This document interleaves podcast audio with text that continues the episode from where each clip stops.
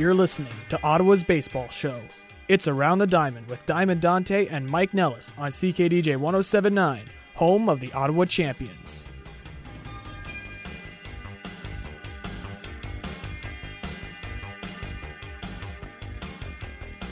Welcome to the only baseball show in Ottawa. You're listening to Around the Diamond on CKDJ 1079, the June 18th edition of Around the Diamond on CKDJ 1079. My name is Diamond Dante, joined here with Michael Nellis in studio. And Mike, uh, it's been a, a, tough week without the champions as they were on the road for a long stint uh, across Quebec, and it was. Uh, I guess nice to finally get a break. I was I was missing a piece of my life while the champions were on the road. Uh, so was I. It's it's yeah, you're right. But no, it's good to have them back. They're back in Ottawa this week as they take on Quebec and then the Cuban national team. Uh, in what is probably the biggest series in team history, yeah. um, arguably, aside from uh, maybe the, the the last series of the year last year against Trois Rivières when the champions were fighting for a playoff spot.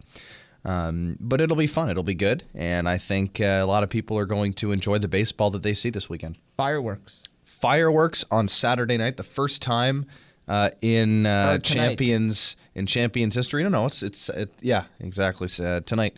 Um, and uh, it's going to be uh, well, it's it's going to be a first since the Lynx were here, basically. That Pretty much. We have not we have not seen fireworks at the um, at the RCGT park because of MTO laws that prohibit it. Of course, the ballpark's right beside the highway. Yeah. So you can't do that, but the champions get an exemption uh, for this very special Saturday night game tonight. Absolutely, as the uh, Ottawa champions are up against the Cuban national team. Uh, Mike and I will have uh, our uh, recap on uh, Friday's game in our final segment, which will be uh, recorded live at the ballpark. As yeah. for uh, today, we're here in studio and we're talking Champions baseball. Uh, at the, you know, they went on uh, a a nice road trip. But before we talk, we go into that and the roster moves that the champions have made. Mike, um, coming up on today's show, uh, we're, in our next segment, we're going to be joined with Jimmy Van Ostrand, uh, former Canadian alumni. He used to play with Sebastien Boucher in the Pan Am Games in, on the Canadian national team, so a little bit of connection there. Uh, played independent ball, spent eight seasons between the Washington Nationals and Houston Astros system. He's now the coach of the University of Arizona Tucson. There we go. And uh, he was a great interview, to be honest. He uh, he's going to be coming on in our next segment. Hey, don't he's, spoil it though. Uh, I'm not going to spoil it. You know what? We'll keep it there. And uh, yeah. Uh, we joked around a little bit in, at the end of the segment, uh, so it's going to be real fun uh, to have him on. And then after that, we're going to have TJ Zeuch, uh, the uh, Toronto Blue Jays uh, first round pick from uh, the draft. And then after that, we're going to talk with Ben Nicholson Smith as he had a chance to attend the draft last Thursday and talk. with Zeuch and a couple of other other draftees, and then Mike and I will talk about the Cuban national team here on Around the Diamond. But without further ado, why don't you take us through the transactions out of the Can Am League that the champions have made? Oh, the champions of eight. How about the whole league? Why don't well, we do that? A couple, uh, yeah, yeah. Sure. There's, there's been a couple since June 11th. A couple notable ones on the transaction list. One of them for the Ottawa Champions, um, or notable for the Champions that was not necessarily made by the Champions because Quebec activated the outfielder Kalian Sams off the well, disabled list on June 11th. He is now off the DL. He's uh, been pl- good. Yeah, he played against Ottawa in the Quebec series and was very, very good. Uh, made an impact on the series right away. Rockland released infielder Luis Parache, and the Trois Rivières Aigles signed Javier Herrera after he went off onto the DL and came back. Uh, there was a roster thing there, so they had to release Herrera and then sign him again. On June 12th, Quebec signed right handed pitcher Derek Hooker and right handed pitcher Guillaume Leduc, and they placed Max Tissenbaum on the disabled list. The Trois Rivières Aigle released catcher Reed Lavallee uh, finally, and there has been there's been and, and nothing against uh, Mr. Lavallee. There's been rumors of that for a while, and then Quebec released catcher Cody Kaczynski on June 14th or on June 13th. Pardon me. On June 14th, New Jersey signed the best name in baseball in left-handed pitcher Jose Jose, and uh, really? uh, they are according to the transaction list, unless uh, there's a mistake there, which there very well could be because I've never seen that name before.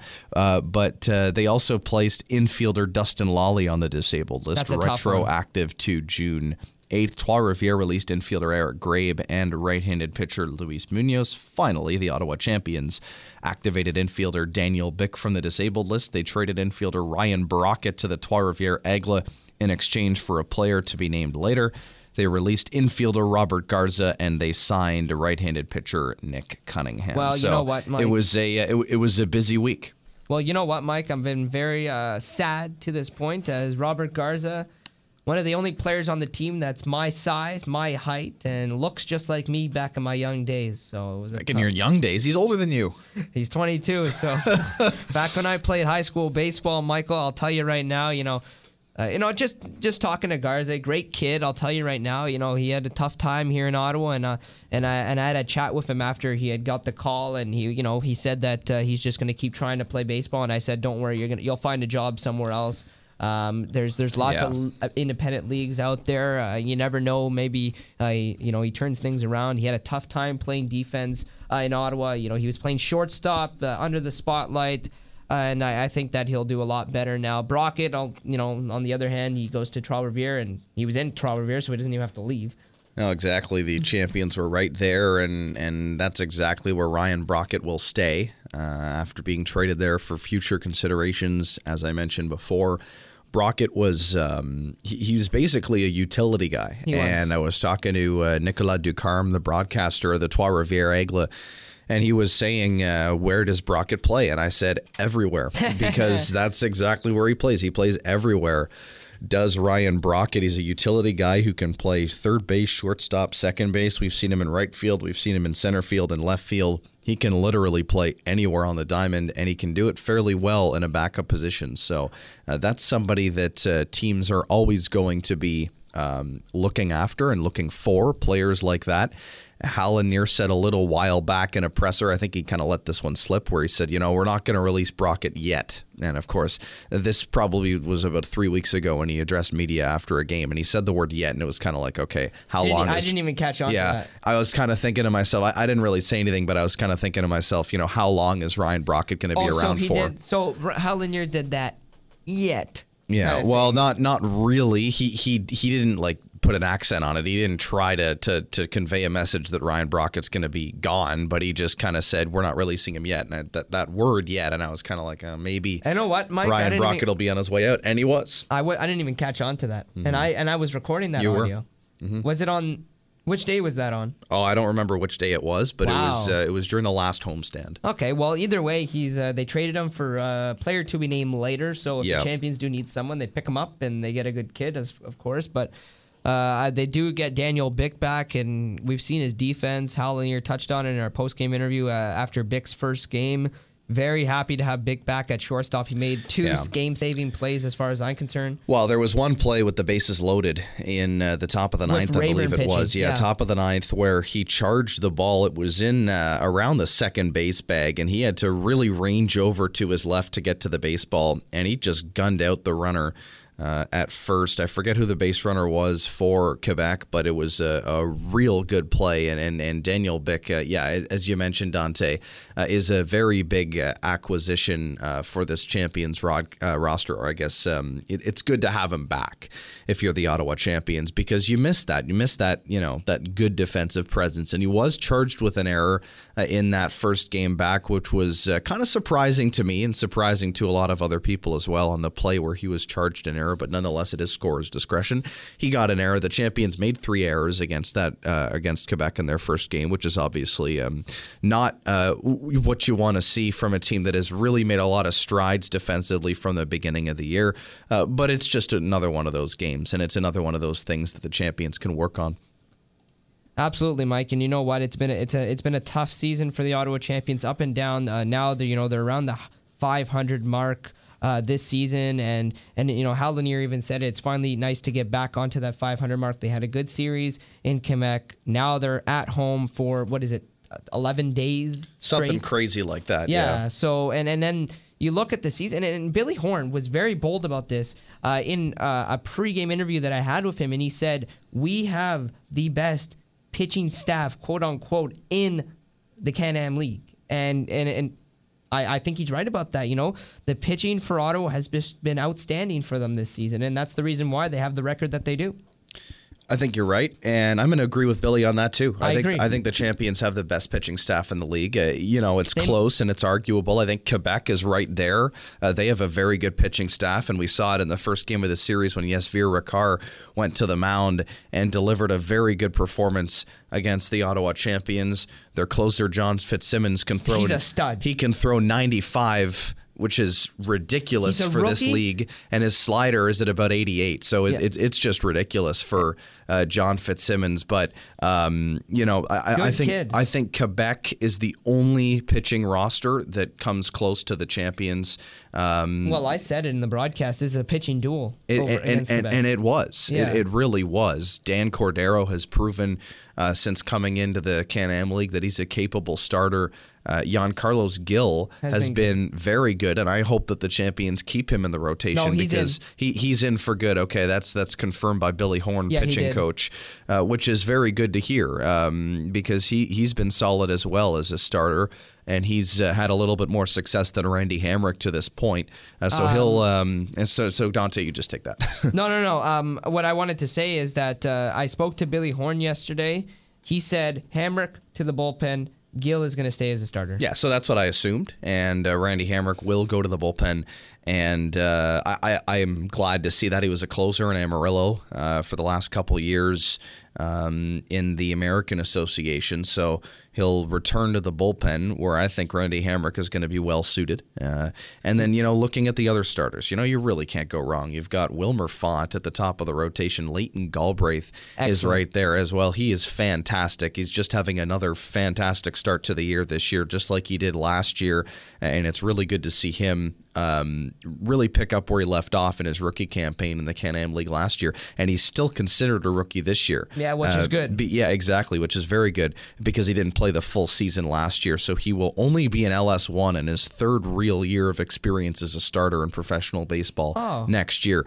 Pretty crazy to think that. Well, that's good for that is the Ottawa, case. right? That's I- good for Ottawa. If Galbraith does come back to the champions after this season, I'm I'm you know I'm struggling to to understand why he would. I think I, I think he's a candidate to be picked up, just like Josh Blanco was and Daniel Bick is.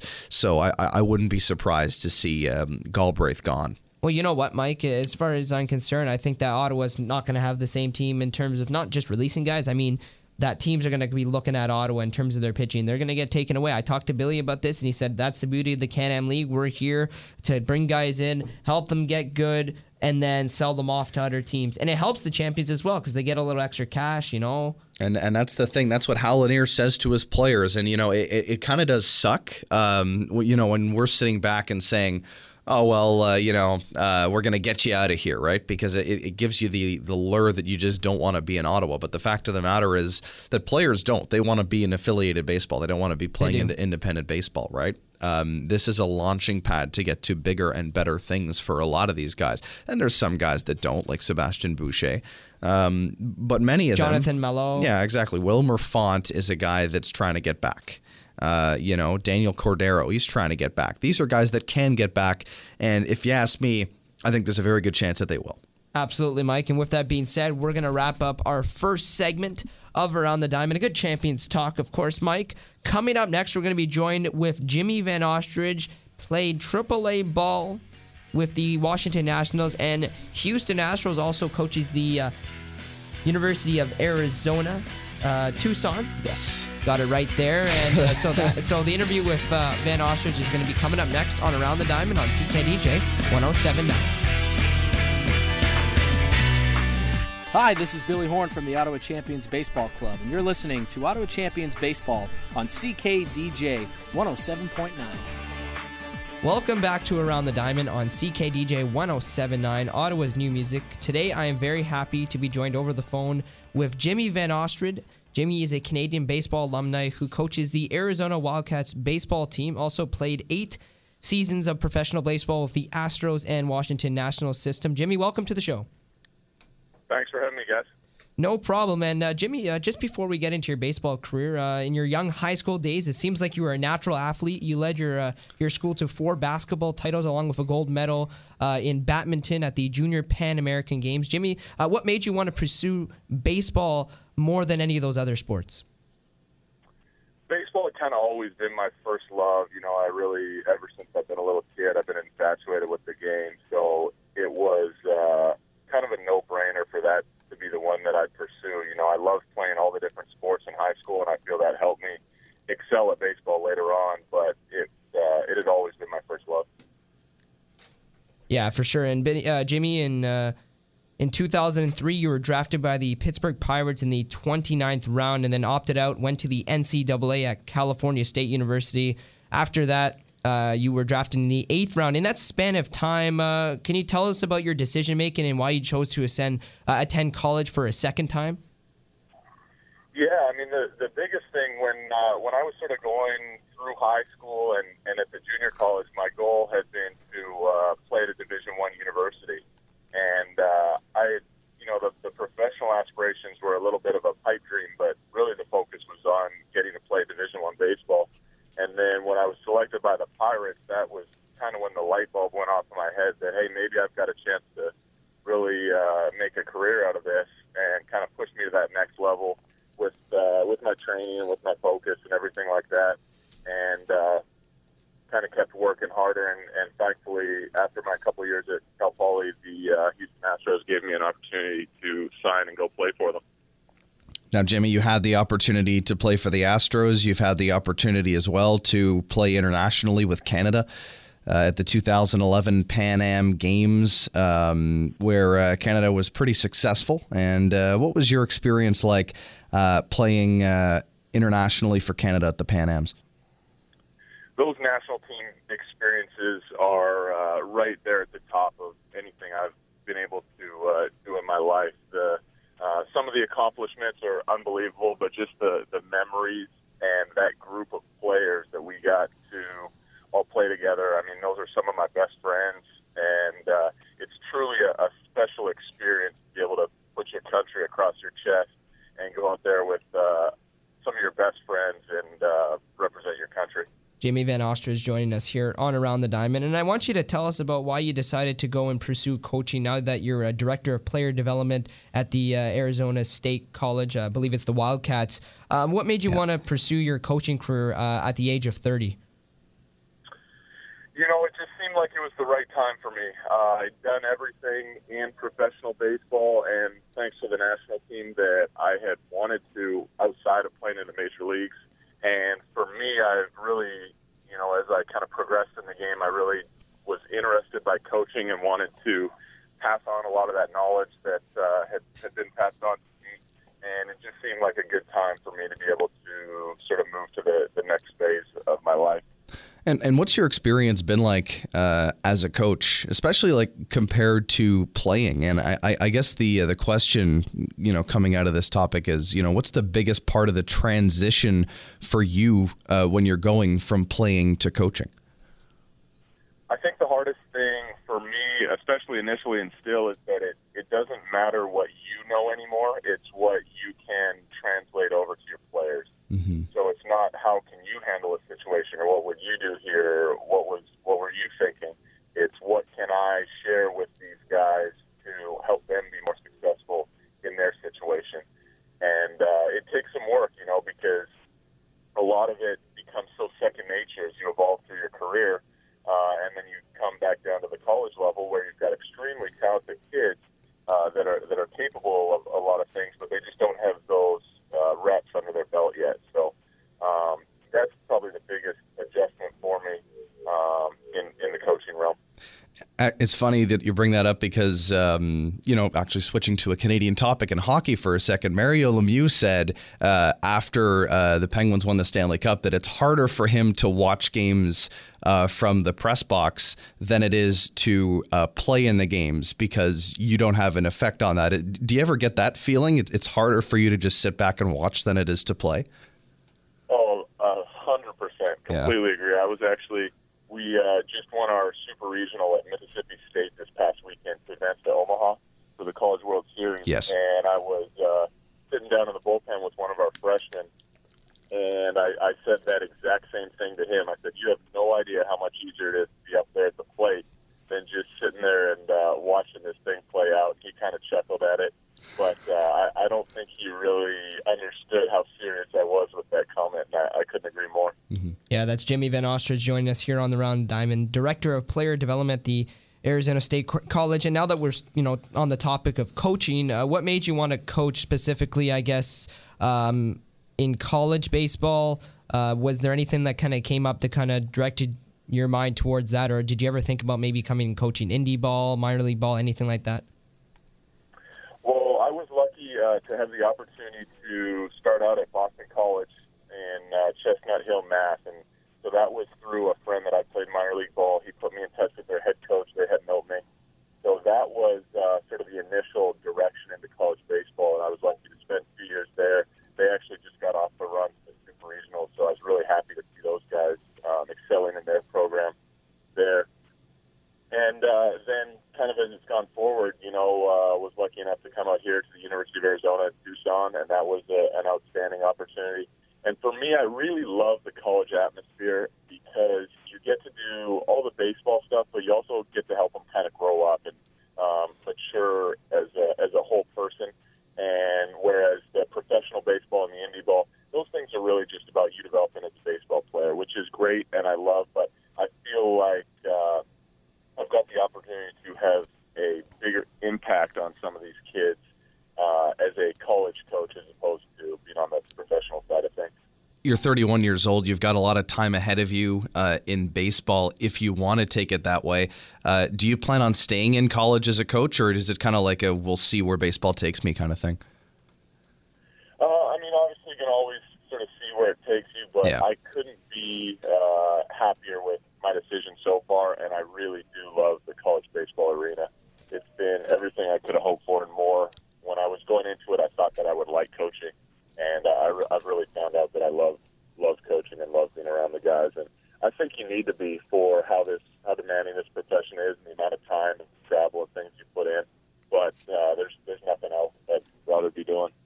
Jamie Van Ostrand joining us here on Around the Diamond. And uh, I want to move over to your playing days. Of course, uh, a topic that I kind of uh, looked at here. Uh, you played indie ball for a short season, only 27 games. And, and we've seen this while covering, covering the Can Am League uh, here in Ottawa. With the Astros, you spent a large amount of time in double A. And then you went over to the Atlantic League, played 27 games. You were excellent, 368 average.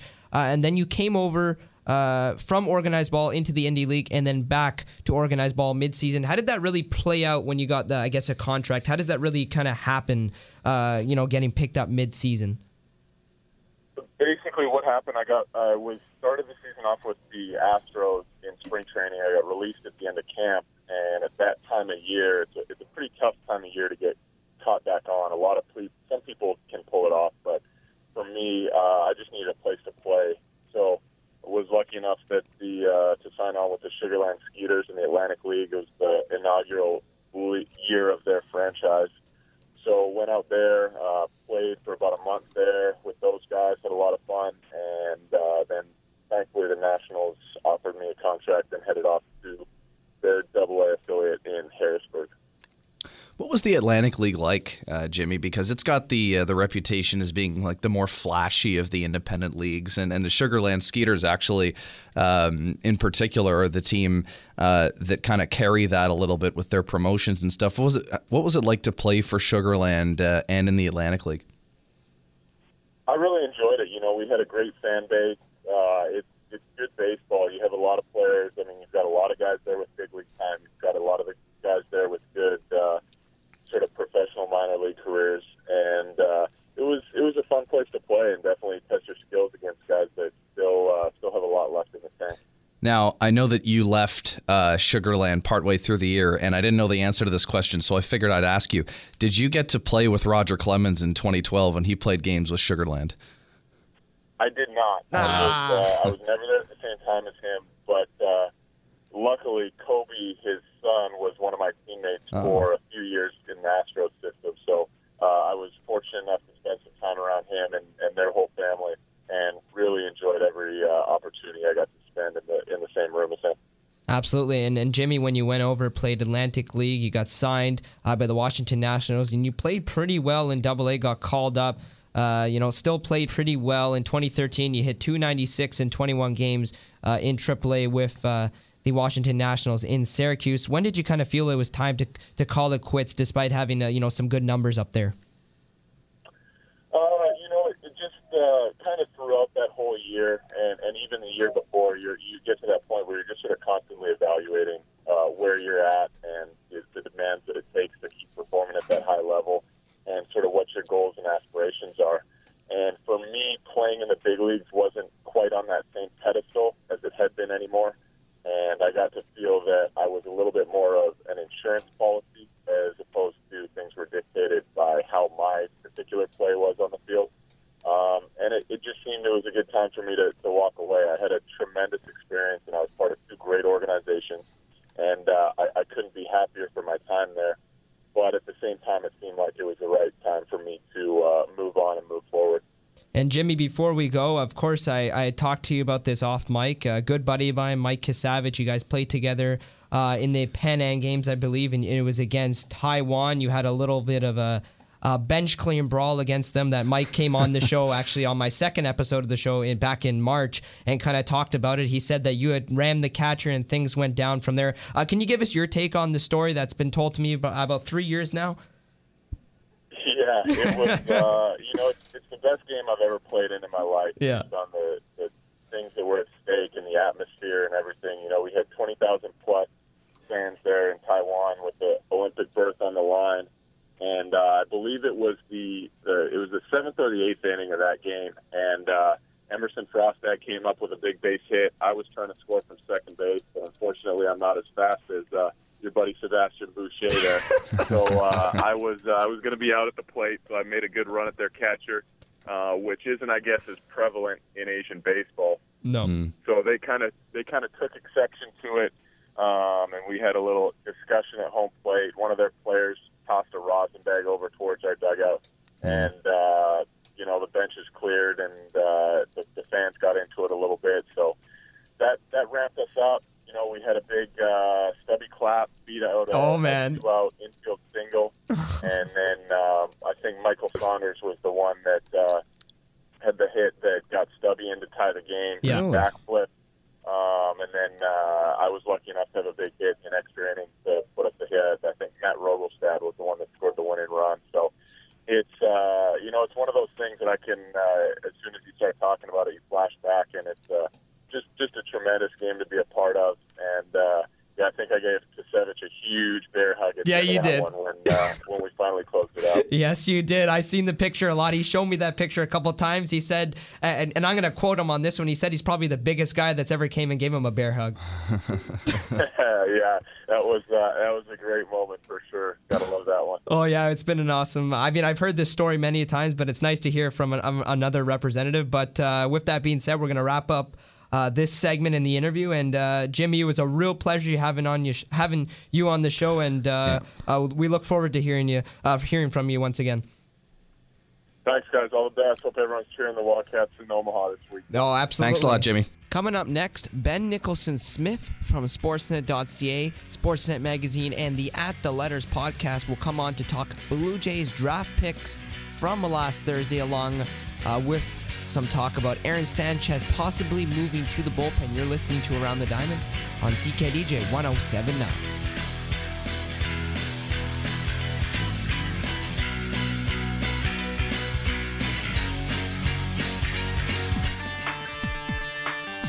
Hey, this is Daniel Bick from the Ottawa Champions Baseball Club, and you're listening to the Ottawa Champions on CKDJ 107.9. You're listening to Around the Diamond on CKDJ 1079, home to every single Ottawa Champions game. My guest for this segment is Ben Nicholson Smith, who covers the Toronto Blue Jays on Sportsnet.ca, Sportsnet Magazine, and the At the Letters podcast. Ben, welcome to the show. Thanks for having me on. No problem. And uh, I guess um, you had a chance to uh, cover a little bit of the draft uh, um, that it, that was uh, actually just about a week ago. And um, I mean, uh, what are your first thoughts on the Blue Jays draft picks uh, to this point before we get into them?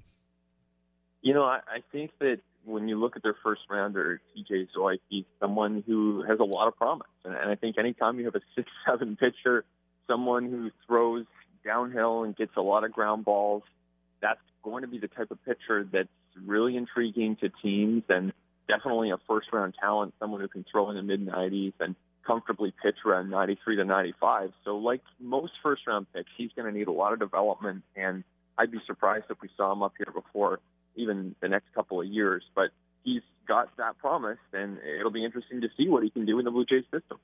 Yeah, so I guess now that you mentioned TJ Zeuch, the first name that you know that comes to everyone's mind is TJ Zeuch. He's six foot seven. He throws hard. But from what you've heard, what does TJ bring to the table, not only on the field, off the field, and uh, what what can we mainly see him do uh, in the future with the Toronto Blue Jays?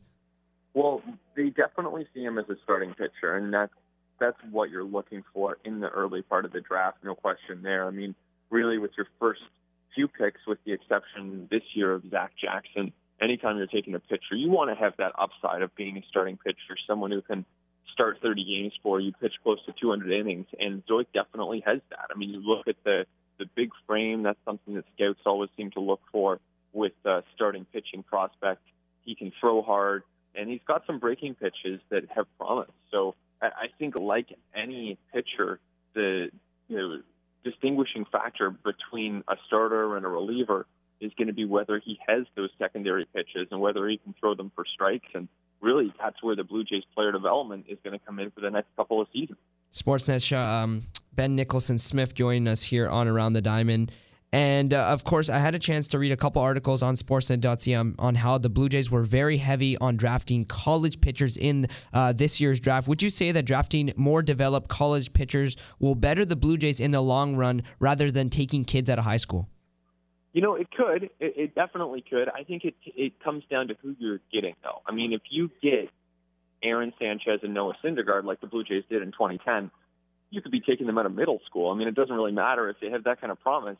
Then you're going to get results. It's just going to take a lot longer. It's going to take patience. In both of their cases, it took a lot of development, and I think too, you could safely say that they've exceeded expectations. So that's where you have a lot more risk. You have a lot more uncertainty when you're taking a high school pick, but the payoff can be just as big. Whereas if you're taking a college arm, you're that much closer to seeing what they're like as a finished product. They've had the chance to mature physically. They're closer to where they're going to be in terms of their strength, in terms of their size, and their secondary pitches are also going to be more evolved to the point that they resemble the type of pitcher that they will be eventually at the major league level. Absolutely, and uh, the Jays also ended up taking a young shortstop out of high school in Bo Bichette. Uh, he's the youngest son of former big big leaguer Dante Bichette. Ben, it looks like the Jays uh, picked up a steal on Bichette as he was projected to go uh, in the mid first round. They ended up taking him in the second round. Ben, from what you've heard, what can you tell us about the Jays pick in Bichette? Well, it's interesting. Anytime you see the Blue Jays or any other team take someone who has that connection to a former big leaguer, and we saw it also with Cavan Biggio, mm-hmm. and with both of these players, they have legitimate promise. Bichette now is actually signed with the Blue Jays, so he's officially in the fold as the Toronto Blue Jay. He'll have the chance to get his career started uh, right here and now. But if he's able to come anywhere close to replicating the career of, of his father, Dante Bichette, the former slugger with the Colorado Rockies, then I'm sure the Blue Jays would be thrilled. Well, I'm going to tell you right now, Dante Bichette, one of my favorite players, because there's not too many guys that play professional sports that have the same name as me. So I guess I'll. That's true. I guess I'll mention that. But uh, since the main focus, Ben, has been on these two big picks in Zeuch and Bichette, is there anyone else that maybe uh, that's off the radar of uh, some Blue Jays fans out there that we could maybe see uh, be a productive player uh, coming up through the system in the next couple years? Oh, for sure. I mean, that's the beauty of the draft. You see guys like Kevin Pillar, who was taken in the 32nd round, I think it was. So you never know where the next breakout player is going to emerge from. But I think one guy that I'll be watching closely is Zach Jackson, who I mentioned earlier. Yeah. And he's someone who closed in his college career. He did a little bit of starting pitching as well. And it sounds like the Blue Jays are going to give him a shot as a starting pitcher, see what he could do in that role. But I'd be really intrigued to see him as a reliever, someone who could potentially move through the system quickly, given that he is a college guy and typically relievers require less in the way of development. But you're talking about a pitcher who can throw 94 to 95 miles an hour, and he mixes in a very hard breaking ball that can be very effective. So that's someone that I'll be watching, and, and maybe Jackson when he gets his career started, will start putting up some big numbers. I think so as well. As now that you mentioned that, you know, good breaking ball, hard fastball. That's always nice to see out of the bullpen. Um, I saw a tweet from Ken Rosen, Rosenthal, uh, Ben, that Dalton Pompey has been very hot as of late. He's hitting 300 with a 371 on base percentage uh, in AAA with the Bisons. Uh, could we maybe see him possibly be a potential trade trip for the Toronto Blue Jays? I'd be surprised. I think that as much as Pompey has started to really reach his potential in AAA and put things together down there, I don't think the Blue Jays could afford to trade him just because when you look at next year, you have Michael Saunders hitting free agency in the way that he's played. He's in line for a big multi year contract. You have Jose Bautista hitting free agency, and of course, we know that he's going to be looking for a very handsome contract as well. So all of a sudden, you have two out of your three outfielders hitting free agency at the same time. And I just don't see Mark Shapiro trying to trade Dalton Pompey when that looming gap is is so close on the horizon. So I, I really think that that they're going to hold on to him and really most of their top prospects at the trade deadline. Yeah, and that's Ben Nicholson Smith joining us here and around the diamond. Uh, John Gibbons came out and says that Sanchez moving to the bullpen is pretty much gonna happen, as pretty much the sky's been the limit for him this season. Of course, the innings limit kind of kick him. What's the situation with Sanchez to this point? Uh, you know, how, what's the innings like? Uh, how long could we see Sanchez in the starting rotation for the Blue Jays? Well, my guess at this point would be that we'll see him in the rotation probably until the beginning of August, somewhere around there. And if he were to make, let's say, seven more starts, then his innings for the season would be around 130. And then at that point, you tack on 20, 30 more innings as a reliever, and you're up to the 150, 160 range, a, a range of innings that you would think the Blue Jays would be pretty comfortable with, given that Sanchez has already gone up to the 130 range. So that's just kind of ballparking it. I would think that it's going to be a moving target. There's no hard and fast number, and we all know that circumstances can change. And, and Aaron Sanchez, the way he's pitched so far, has definitely made believers out of a lot of people. It would be very tough to lose his production, but it sounds like the Blue Jays are prepared to do that to make sure that they're not boosting his workload too too much in the course of one year. Yeah, absolutely, Ben. That's Ben Nicholson Smith joining us here on Around the Diamond. And now that you mentioned Sanchez possibly moving uh, to the bullpen, is there anyone maybe in AAA that the Jays could call up uh, to fill that role in the starting rotation? I know Scott Diamond has pitched well. He's now up with the big league club. Or do the Blue Jays kind of go out and try to acquire someone? Well, I think right now the plan would be Drew Hutchison, and, and he's pitched very well. Hutchison's ERA is right around three. He's striking out more than a batter per inning down in AAA and he's cut down on the walks. So really, the performance has been there, and you know that he's got big league experience. He has been an effective big league starter as recently as 2014. So that's a decent fallback. At the same time, I really wonder if the Blue Jays don't take a good hard look around the trade market because if you do add Hutchison to replace Sanchez in the rotation, then you're one injury away from having to go to Scott Diamond or Wade LeBlanc. And mm-hmm. I'm not sure that a contending team should be comfortable with that idea. So I, I, I wonder, I think that it, it's going to be Hutchison as the default. I still think the Blue Jays are going to be active in trade talk, trying to find a way to bolster that rotation outside the organization. Yeah, that's Ben Nicholson Smith joining us here on Around the Diamond. And last week on uh, on my uh, podcast, I had uh, a couple of the guys come in uh, from from the champions in the uh, that I work with, and we had a talk about uh, Roberto Osuna and how he's been overused this season. Do you think the Blue Jays have overused Osuna this season? As you know, last week he had a couple tough situations. He had to come in when Estrada was throwing a no hitter. That kind of blew out of proportion. There was the one against the Tigers. Do the Blue Jays need to acquire a little bit more depth in the bullpen to give Osuna uh, a couple nights off? Yeah, I, I think they definitely should look to do just that. And if Brett Cecil can come back, that would be a big piece for them. Um, Jason Grilli has emerged as one of the more trusted options that John Gibbons is going to. But yeah, I, I think they need more. And Osuna, like you said, has gone through stretches this year where he has been used a ton. There was a period recently where he pitched 10 times in 17 days, and that's a lot for any pitcher, especially someone who's 21 and a big piece of the Blue Jays' future. So I, I think that the Blue Jays could really do with another arm in there because once you get to the end of the year, you might not be able to rest these guys as much as you would have initially expected. And that's when you need to have multiple arms at your disposal so you're not over relying on any one reliever. Yeah, for sure. And finally, uh, Ben, I was talking to some, uh, you know, some of the minor league players that when uh, when I cover the uh, Can-Am League here in Ottawa, and and they've always mentioned, well, your ace is supposed to be the guy that you know puts together seven innings, uh, three earned runs every single night. Marcus Stroman is the, is the ace of the Toronto Blue Jays, and so far hasn't uh, really done that this season. Marcos Estrada has been the guy. Would you say that Stroman is still the ace of this staff? Well, no, I don't think he ever was the ace of this staff. Okay. And that's no disrespect to Stroman, but I, I just think that to to be an ace, you have to have a full season. You have to do 200 innings, and and you've got to you've got to put it together for that long. And so, by that definition, I'd say this Blue Jays staff doesn't truly have an ace. Although, like you said, Marco Estrada is pitching phenomenally, and he's been their best starter this year. And really, when you look at what he's done ever since arriving in Toronto, that's I think 260 innings of ERA under three. It's phenomenal. I mean, he's led the American League in ERA for that period of time. Wow. So he has far exceeded expectation.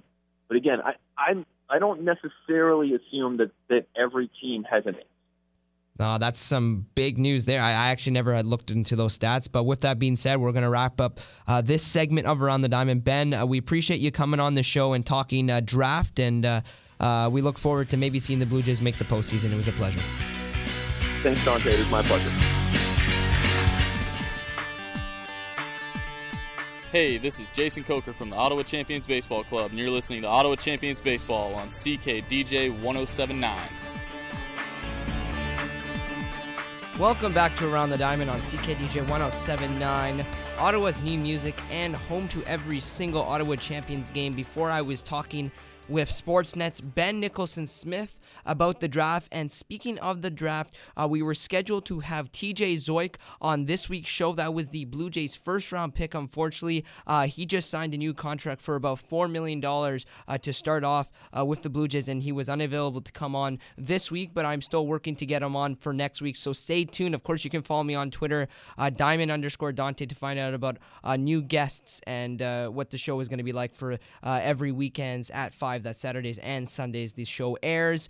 Of course, we had a great show, but it's time for our Ottawa Champions player feature as the Champions made a ton of signings, a little bit of releases. We're, we'll get to that in just a bit. Uh, but I had a chance to sit down with newly acquired infielder Mike Mastroberti, who came out of the University of New Hampshire, just missed out on this year's draft. Hal Lanier saw him and then brought him in uh, to play infield as the Ottawa Champions placed Jason Coker on the DL and then released uh, Brian Neary to make room for him as well. The Champions also signed Nick Cunningham, released Robert Garza, as we mentioned earlier. So, tons of move for the Ottawa Champions.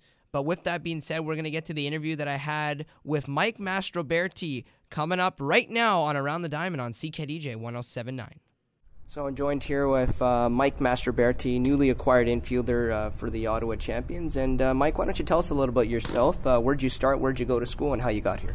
Hey, uh, yeah, I'm uh, Mike Mastroberti. I'm, uh, I just graduated from Southern New Hampshire University. I'm still working on my master's. Um, yeah, I uh, played uh, one year at Lenoir-Rhyne University as a freshman in North Carolina, and then uh, transferred to SNU um, for my sophomore year, and played my junior year, ended up redshirting my senior year, and then played out my fifth year of eligibility um, this past year, and yeah, just signed yesterday. So happy to be here. And uh, how does it feel to come to uh, Canada? Um, you know, how does everything look to you? Uh, you know, weather's been great, but have you ever uh, been had a chance to go down here? I know New Hampshire's not too far from Canada. Yeah, I mean, I've been to uh, Niagara Falls, which isn't really Canada, okay. um, when I was younger. So, but uh, yeah, it's definitely my first time spending time in Canada. It's a great place to live. It's beautiful out here. So, definitely not what I expected. I didn't really have any expectations, but it's really, it's really, really nice out here. So it says on the roster that you're an infielder, but uh, what's your original position? You would say? Uh, I mean, I'm middle infield. I played second base uh, primarily in college because our shortstop actually just got drafted in the 23rd round, so he was the better shortstop. So I moved over to second base. But uh, I mean, by trade, I'm definitely a shortstop who uh, could play all three infield positions. How was your uh, How was your your career in university playing for Southern New Hampshire, and what did you learn playing there? Oh, it was awesome, man. It was it was probably the best fit that I could possibly imagine. I mean, I'm, the coaching staff is unbelievable. Um, they, uh, you know, they helped me get better than I could ever have imagined, and uh, they, uh, you know, I'm so close to them. I talk to them every day, and uh, you know, what I, you know, learned prim- prim- primarily there is how to win. And uh, we went 15-7 this past year, and uh, winning is paramount. So we, we learned how to win, and uh, going 15-7 was a great experience. So playing in some big games, playing in some regionals, and uh, just invaluable experience for my baseball career. And Mike, uh, through your high school career, did you ever, uh, you know, play any other positions, or were you mainly just infield? Or you pitch a little? in high school, I uh, I wasn't very good in high school. I actually uh, only played one year of varsity baseball in high school. Uh, wow. Yeah, I was on JV as a junior. Um, I only played second base because I was so small. I couldn't really reach many other positions. Couldn't really hit the ball in the infield. So that was me too. Yeah, I, yeah. Play, I played second base, uh, but I mean not the same type of level as you. As uh, high school baseball is nothing compared to high school baseball in uh, in America. Uh, but now that you, I mean, how did it really play out? How did you get the call? How did you get the chance to come here and play in Ottawa? Uh, I was um, waiting on the draft. I had had myself a really good season. Um, oh, for the, the draft the, last week. Yeah, yeah. Oh no way. Yeah, so I was waiting to hear from that, and I didn't really go as planned. And uh, I had played with the uh, Sanford Mainers in the NSCBL, which is in Maine. And, Oh, yeah. Uh, yeah, Coach Isaac is uh, really tight with uh, Coach Lemieux, and I went up there to work out with the team right before the draft, and he said, "Hey man, if the draft doesn't work out, I know you're old. You know, you're 23, so it might not work out Oh, for it's you." not too old. Well, it is for the draft. So, uh, Yeah. and he uh, he said, "I'm going to send send the team your information, and uh, you know we'll see what happens." And I got a call morning after the draft, and they were just interested in signing me. And then uh, next day, I got my contract. So. I guess now that you're in Ottawa, you've had a, at least a day or two to uh, spend time with uh, former NL Manager of the Year, former big leaguer Hal Lanier. Uh, I mean, what? How, do, how does it feel, and, and what's the experience like to play under a guy like him? I mean, it's it's an honor. Well, you haven't had too much yeah, time. I mean, but yeah, It's, it's an honor to be in the same dugout as that guy. I mean, he uh, he's he's got a, a wealth of baseball knowledge and information, and um, you know, I'm I'm really fortunate to be able to learn from him, and you know, see what I can pick up, see how, how he can make me better, and then uh, hopefully I can take that information, help our team win.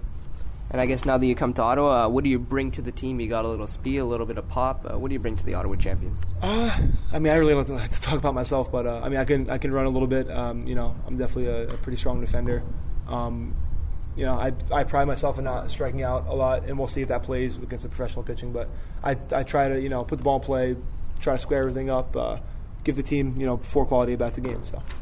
And uh, I was looking at your your batting stance. You got a little funky stance over there. Uh, where's how'd you pick that up, Mike? Me, man, it's just all about being comfortable. Um, I couldn't even tell you. Really? just- yeah. You just uh, just happened? Yeah, I mean, I used to I used to be actually pretty straight up. My hands were kind of far away from my body, and I kind of made my own adjustment where the pitches aren't usually up, so kind of put my want to put my hands where the pitch is going to be, and uh, just kind of went from there. But I mean, I've been told that'll never work. I've been told you need to change, and Yeah. uh, you know, until it stops working, um, I'm probably going to keep it. So So I guess whatever works works, and, Yeah, and that's how you succeed uh, here in Ottawa. Um, so far, how's the experience been uh, uh, playing? Uh, just seeing the professional ball kind of atmosphere and uh, the stadium and everything uh, here itself and the teammates.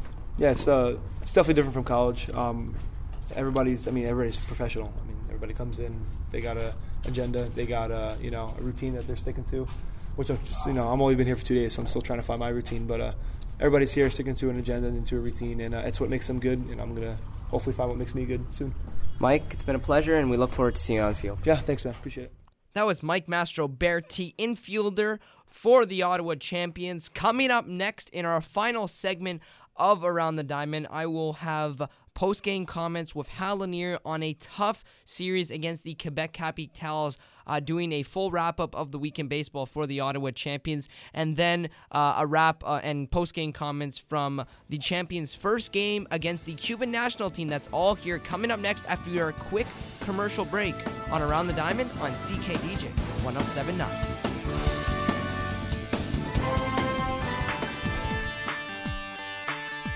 Hey, this is Tyler Wilson from the Ottawa Champions Baseball Club, and you're listening to Ottawa Champions Baseball on CKDJ 107.9. Welcome back to the only baseball show in Ottawa. You're listening to Around the Diamond on CKDJ 1079.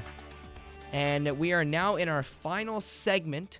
Coming up next, I had a chance to talk with Hal post game after getting swept by the Quebec Capitals.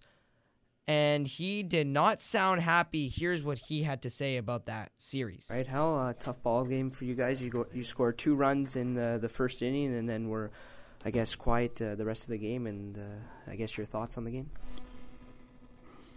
From the first inning until the ninth inning, we had terrible at bats against a pitcher that's throwing 82 miles an hour. If we can't make our adjustments at the plate with a guy throwing like that, and not get any more runs, something's wrong. Um, Gil pitched a good good ball game. They got four infield base hits, a couple bunts, and that was the ball game. We threw the ball around again. You know, I'm getting tired of seeing my experienced players not do good. If that means changes, so damn be it. I've, my patience is done. I've seen enough of these players that should be producing, and they're not. Then it's time to make changes. Where we're going to get these players, I don't know. But I'll be on the telephone. You can put that in the goddamn paper. You guys had a chance to win in the ninth again. Uh, go ahead, run at the plate, and Fitzsim- uh, Fitzsimmons came in and struck out the side. He's, he's a tough pitcher. We get the first two guys on, we can't make contact. You know, from then on, and um, you know, I'm not very happy with with the three games that we played. We're back in the same situation that we were almost when we went on the road and won five ball games. You got to do a lot better than that. You, can't throw ball games away. We've been throwing balls, just giving them games. We're not beating. They're not beating us. We're beating ourselves. Thanks. That was Hal Lanier's post-game comments after being swept by the Quebec Capitals and falling to a losing record below 500 is the Ottawa Champions. But fortunately, last night the Ottawa Champions beat the Cuban national team in the home opener against Cuba. And Hal Lanier was a lot happier than the night before. This is what he had to say, along with Austin Krisman. I was gonna say, uh, Hal. I guess to start things off, you, you know, look a lot happier. The team played excellent tonight. Uh, your initial thoughts? We played a very good ball game. Um, I mean, from starting pitcher, Krisman threw good. The bullpen came in, did their job tonight. Uh, we played excellent defense. We were very aggressive on the bases, and we talked about that a little bit uh, before the game, getting a little bit more aggressive. And um, you know, we scored some runs with uh, with our stolen bases. I mean, Helms had I think three stolen bases, so worked a double steal, you know, just right. So it was a good ball game. Um, you know, I'm glad to see all the fans come out, and um, it was a good day for us.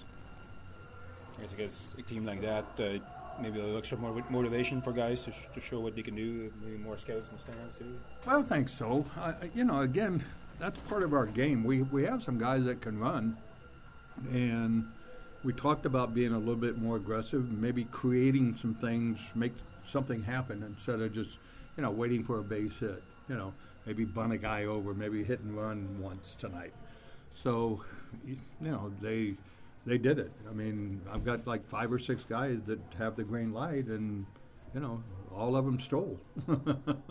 so, you know, when you when you do that, you put pressure on the pitcher because you're getting in scoring position, and you know, we got some big base hits the first inning. We got you know the four run uh, inning, so it was good to see that you know we swung the bat better and played better, a lot better defense. We made some great plays, some double plays.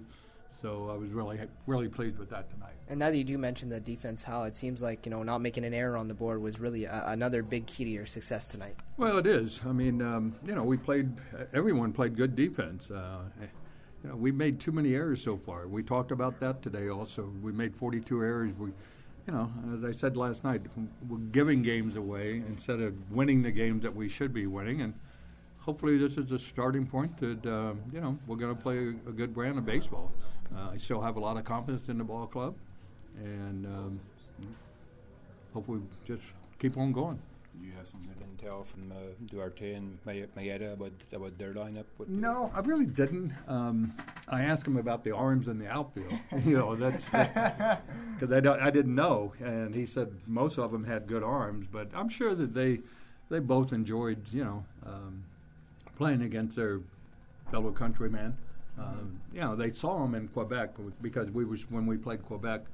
Um, there, they were staying at the same hotel, so they got to communicate with each other, and you know, I'm sure that they enjoyed seeing each other again and talking to them, and you know, it's good for them. Did anything change in terms of your approach uh, with regards to the team coming in late and maybe that first inning? I don't know. It's it's tough. you know, they didn't get to take take you know get to take batting practice, take ground balls. It's tough for a team to you know just to come in cold. So I'm sure that you know tomorrow, you know, we got to play the the brand of baseball that we did tonight. All right, thanks. All right, Austin, uh, great start for you. You've been good all season. Uh, I guess uh, what's been the key to su- your success so far this year? Uh, just uh, really defense, you know. I mean, we struggled a little bit, you know, defensively, but I feel like lately we've been picking it up, you know, making plays behind us, and that's, you know, really working. I feel like, you know, I've I've been able to locate the ball and get ground balls most of the times, and yeah, it's it's really helped. How has the chemistry between you and Danny Grauer worked out? You guys know each other a little bit. You live together. It must be nice to know that. Yeah, he's my roomie, so uh, yeah, I've I've known him for a few years, so it's we. I feel like we have a connection for sure. Um, yeah, I trust him. I, you know, when I whether it's an arm angle getting out of spot, I mean, he picks it up. He lets me know right away, and usually I can adjust next pitch, next two pitches. So that's uh, extra juice pitching against a national team like that. Um.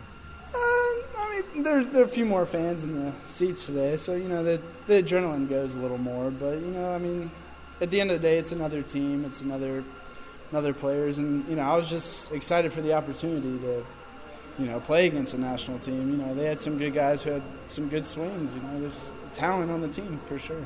Austin, what do you think in terms of your pitches, the way you've been able to get ahead in the count like today has been the key to your success? How you've been, been able to do that with Danny? Oh yeah, with Danny, I mean, like I said, I, I trust him. I feel like he trusts me. You know, we uh, we rarely disagree. You know, just getting ahead of guys, you know, it really helps. When you fall behind, you know, they're looking for a fastball right down the middle, and yeah.